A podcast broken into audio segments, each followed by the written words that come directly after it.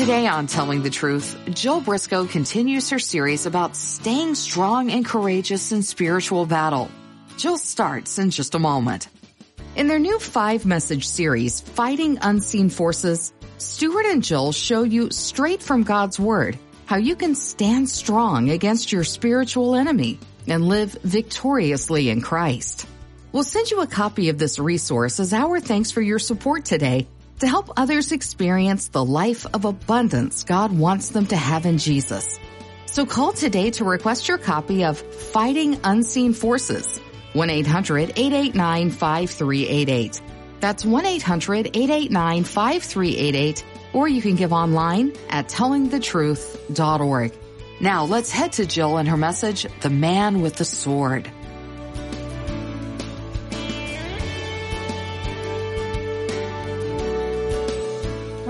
To talk about angels today. But I want to turn you to the book of Joshua and introduce you to the story, as it were, halfway through I'd love to go back and start at chapter one, but I'm not going to. We're going to be in chapter five. And I will fill you in a little bit of the background before we begin. This particular story of Joshua might not be one of the most famous and most familiar stories to you. I think every time you say Joshua, you think the Battle of Jericho, right? And we will be talking about the Battle of Jericho. But as you have your Bible open at chapter 5, let me just fill you in a little bit with the background. Joshua was a teenager when he lived in Egypt as a slave. And he knew what it was to make bricks without straw. One of the things that Pharaoh did to the slaves, the children of Israel, was to punish them by telling them they had to find their own straw which doesn't sound much to us, but meant incredible heartache and labor for them. Up to that point, Pharaoh had provided the straw. And so this strong young man built his body under the hot sun, slaving. And he was obviously extremely strong physically, extremely gifted physically, he was to become the leader of Israel's army for 40 years and to take the children of Israel into the promised land. So his roots were deep in his history of the captivity in Egypt. He had also been part of the redemption of the Passover, of that incredible night when the Passover lamb had been slain and the firstborn in Egypt in each home had died. And in desperation, Pharaoh let them go. A million and a quarter of them. And Joshua was at Moses' side as his aide, his young aide. So not only was he physically incredibly gifted and able, but he was spiritually in tune with everything that was happening. And so he experienced coming out of Egypt and the Red Sea parting and the whole of the Egyptian army being drowned in the sea. He saw it with his own eyes. And then you come into that period of 40 years where he was very close to Moses. He was on the mountain when Moses received the Ten Commandments. So here is a man steeped in everything that God has in mind in his purposes for the world.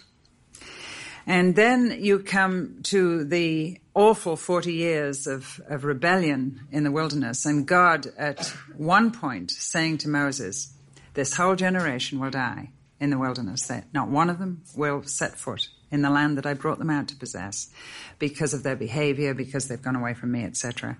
And Moses, what is more, nor will you. Now, I don't know whether Joshua knew that God had told Moses he would not go into the promised land. I don't know. Probably he had. But I don't think Joshua had ever reckoned that he would be the one to stand in Moses' sandals.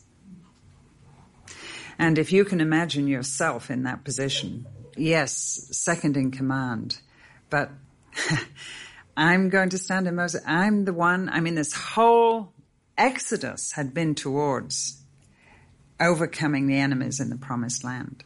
And now here is Joshua, overwhelmed. I want to just reread one, two, three, and four, then it will bring you up to where we are. But in chapter one, he is overwhelmed with inadequacy. And I think all of us can relate to that. I'm sure there's been times in your life, there certainly has in my life, when I have felt totally inadequate standing in Moses' sandals. It's, it's not a pretty place to be.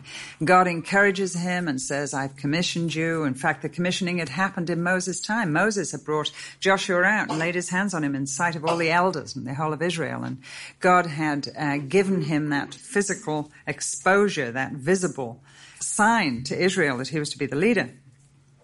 But here again at the beginning of the book, Moses is dead. God again reaffirms, You're my man, be strong, be of good courage, don't be scared, which tells you he was scared and he didn't have courage.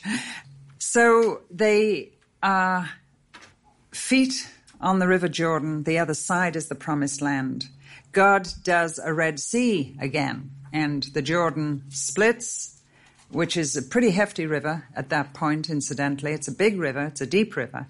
But as the priests take the ark of God and their feet touch the waters, it stands up on either side and Israel moves ahead. And they arrive within the sight of Jericho. I have stood there and you come into this plain of the desert from a, a, hill, not too big a hill, but you're, you're up here and you look down into this shimmering desert where the ruins of Jericho are. And I can just imagine Joshua coming to that hill where our bus stopped. and we all got out and, and relived what it must have been like for him to see the first, well, actually the biggest battle of his life. Because it was the first. It was the symbolic thing here. And again, overwhelmed. He was totally overwhelmed. Israel had prepared themselves. They had not been marked with the sign of circumcision in that whole generation that had fallen away from God. And so he does a very uncommander like thing. He circumcises every male and puts them out of action. I mean, it will. That'll do it. However, he does it because they need to get the mark in their flesh, which speaks of the mark in their heart. Paul says in the New Testament, a Jew isn't a Jew because he's circumcised in his flesh. It's a, it's a mark of the heart, of the character that shows a Jew is a Jew. And so what was happening here was God was saying, you really got away from me in the desert. Let's get everything sorted out. And so they are circumcised, then they are consecrated, and then they, they have the Passover. This is all before they tackle Jericho. And now they're ready. And they're all having a sleep because tomorrow they're going to win the battle. Verse 13. When Joshua was near Jericho, maybe on that very place that we stopped to look down on that hill, to have a look at what was ahead and the challenge that faced him. When Joshua was near Jericho, he looked up and saw a man standing in front of him with a drawn sword in his hand. Joshua went up to him and asked, Are you for us or for our enemies? Neither, he replied, but as commander of the army of the Lord I have now come. Then Joshua fell face down to the ground in reverence and asked him, What message does my Lord have for his servant? The commander of the Lord's army replied, Take off your sandals, for the place where you're standing is holy. And Joshua did so. And then, verse 2, the Lord says to Joshua, this conversation goes on. Ignore chapter 6. That's just there. The whole story hangs together right into the next chapter. This man with the sword is the person we're going to be talking about. Now, for some of us, life is a battle. Everybody in the world is facing a battle of some sort. Some have a little tiny Jericho, and some have a great big Jericho. Maybe it's a battle simply to stay alive. When we were in Hong Kong years ago, we were in there with the Salvation Army, actually, the only safe way to go in. And we were in there with some officers of the Salvation Army, and we went into some places where people have lived and died and will, the whole of their family for a few generations. 40 people on a king size bed. That's how much space they have to live and die their whole lives. You have to sleep in shifts. It's an incredible situation. And that isn't just one little piece. That's a whole city. And so there are places in the world, many places in the world, where people are having a Jericho just to stay alive. And for others, they are battling perhaps with sickness. That's their Jericho. For others, the battle might be a relationship, a broken marriage, or a breaking marriage. Life is a battle. For some, it might be age. Well, that's a battle. It really can be a battle. I was looking in the store the other day and saw a great big advert for turtle cream. Have you ever seen? I don't, I don't know. Who wants to look like a turtle? That's my immediate question of the sales girl. this beauty cream. I, I mean, you know, they should have chosen a more nice animal, I guess. But anyway, I didn't. I didn't buy any. But for some, it is a battle. Age is a battle, and all that it brings. For some, Losing a job, that's their Jericho. For some, it is a personal passion. For some, it is temptation that they cannot overcome. And all their lives, they've given up. They've just been going round and round and round Jericho all their lives. Too big, too strong. So they'll just live their lives and let it be there in the middle of their life.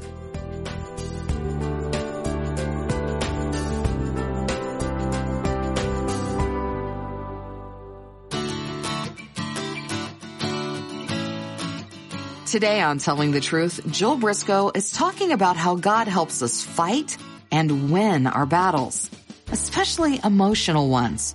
Much more from Jill on the way. You can't always see it raging around you, but every day you're locked in a battle that threatens your spiritual, emotional, and relational well-being. Spiritual warfare is very real, and you can't afford to sit this fight out. Your spiritual enemy will stop at nothing to keep you from experiencing the abundant and impactful life you're called to in Christ. But you can stand strong in Jesus and the power of His Spirit. And Stuart and Jill want to show you how, straight from God's Word, by sending you their new five message series, Fighting Unseen Forces. We'll send you this encouraging series as thanks for your gift to help people around the world hear the message of Jesus through broadcasts like this one today. Your gift of support helps Telling the Truth carry the message of God's love to people across the globe so they can experience life in Christ. Call today to request your copy of Fighting Unseen Forces when you give. 1-800-889-5388. That's 1-800-889-5388. Or you can give online at tellingthetruth.org.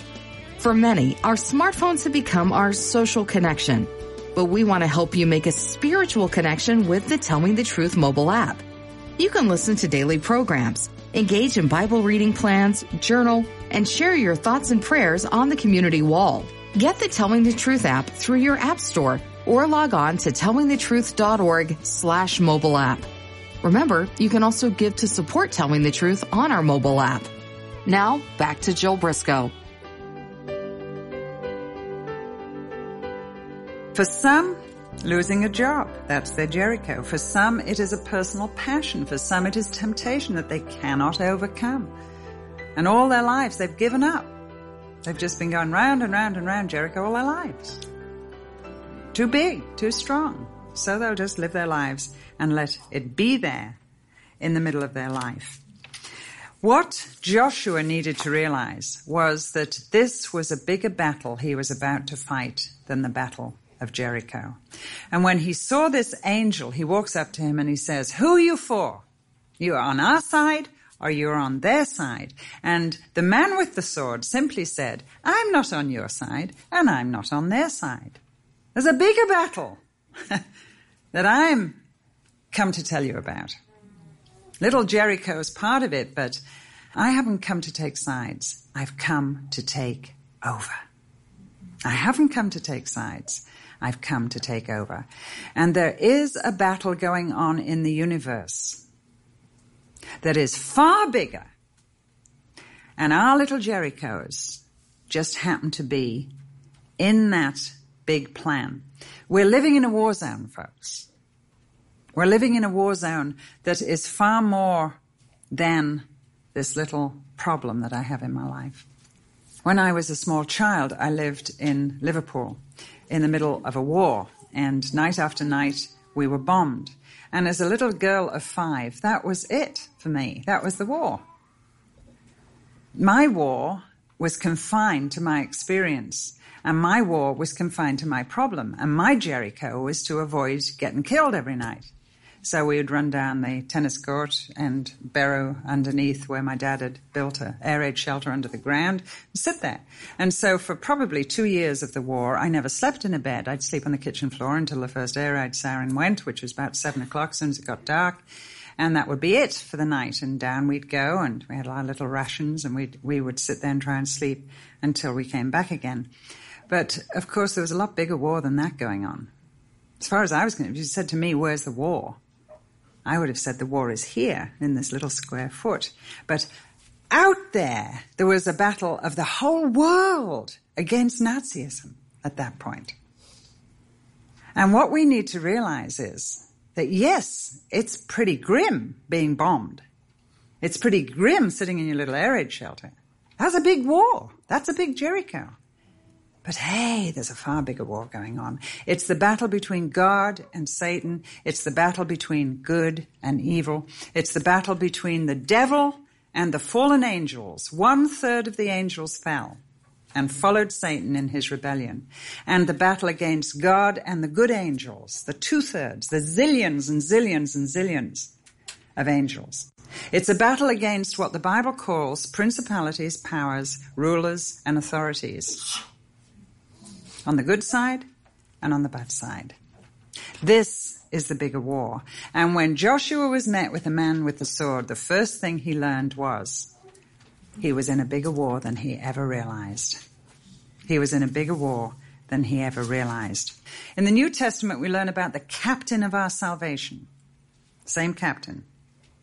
Same captain. He is a divine being. Secondly, he is a divine protector. He is the God of battles. He has a drawn sword in his hand. There's a wonderful phrase in the Old Testament, the sword of the Lord, when Gideon, like Joshua, was shaking in his sandals at what God asked him to do. God asked him to take an army and go and fight against people that looked like grasshoppers. There were so many of them. And so he gets as many men as he can, thousands, and off he goes. And God says, too many. Get rid of all but 300. well, that's encouraging, isn't it? God says, I want you to know that I'm going to win this battle. If you've got a lot of men, you might think you've done it. But let's get you down to 300 men. And then they surround them and they have their little lamps and their little pots, if you remember the story. And, and, and God says, now tell them to break the pot at a certain time in the middle of the night and to blow the trumpets. And he's got the men surrounding the army and to shout, the sword of the Lord and Gideon the sword of the Lord and Gideon. And what that was saying was, our God is commander of the hosts of heaven. Well, what happened, of course, is they woke up, they were confused, they looked around, they appeared as if they were surrounded, and they fell on each other and killed each other all off, and that was the end of the battle. 2 Chronicles 32, the story of Hezekiah. That's, that's the best. You have to read that. Incredible thing. The king of Assyria comes and Hezekiah is told to say that the Lord will fight for us and all sorts of wonderful things happen. The angels are involved there again. And then Psalm 34 verse 7 says, the angel of the Lord encamps around those who fear him. So we need to lift up our eyes and really believe in angels. You need to know what the scriptures say about angels. You need to read Ephesians 6 where Paul talks about us fighting against principalities and powers and authorities. And we don't quite know what and who these principalities and authorities are. And it's dangerous to be too specific. Only to know there are spiritual beings that we cannot possibly understand because it's out of our realm.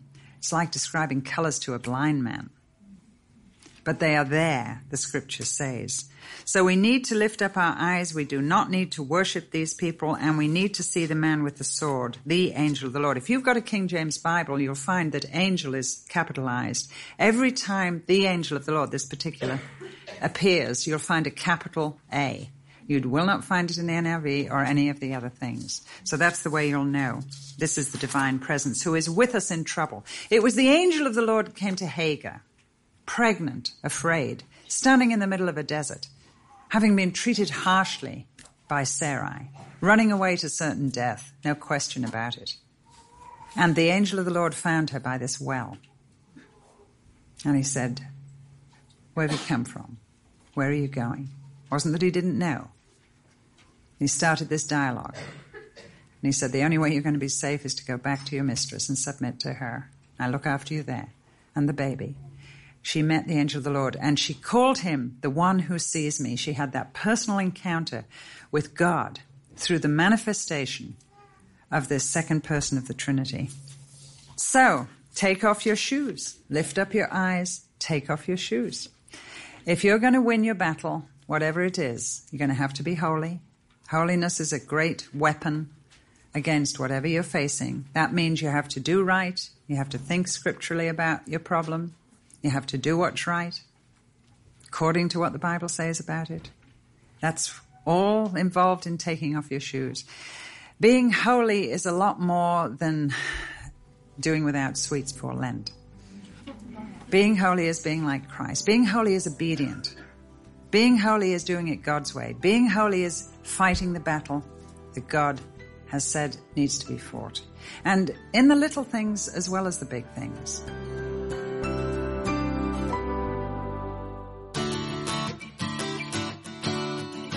Jill Briscoe and her message, The Man with the Sword, about how to fight and win your spiritual battles with the help of God. She's back in a moment to offer one parting insight. Between the pressures of paying bills, taking care of your family, and keeping up with a chaotic calendar, it's easy to feel outnumbered and overmatched. And those are just the visible challenges you face each day. The unseen forces of evil can make life seem even more overwhelming, threatening your spiritual, emotional, and relational well-being. But you're not without help and hope. And in their new five message series, Fighting Unseen Forces, Stuart and Jill Briscoe show you how you can live victoriously, knowing that with Christ and His Spirit, you're never alone. This new series is our thanks for your gift of support to help more people experience life through the resources and teaching of telling the truth. Generous friends like you keep broadcasts like this one today going, even reaching people in places that are closed to the gospel. So if you haven't given before, now is a great time to jump in and help keep God's word going out around the world to you and many others. And remember to request your copy of Fighting Unseen Forces when you call and give. Just call 1-800-889-5388. 1-800-889-5388. Or you can give online when you visit tellingthetruth.org. Now to close out today's message, it's Jill Briscoe. I was getting some groceries the other day and I was in a tearing rush as usual and as I took my cart to the back of the car, I looked down and on the bottom of it there was there was two items that I realized I had not put through. And I was in a, a, I was late for an appointment and I just stood there wavering. And in the end, I just picked it up and went back and said to the clerk, I'm sorry, these were on the back. I haven't paid for them. And she looked totally. and she said, Oh, I'm sure you did. And I said, No, I'm sure I didn't. Actually, when I got home, I had.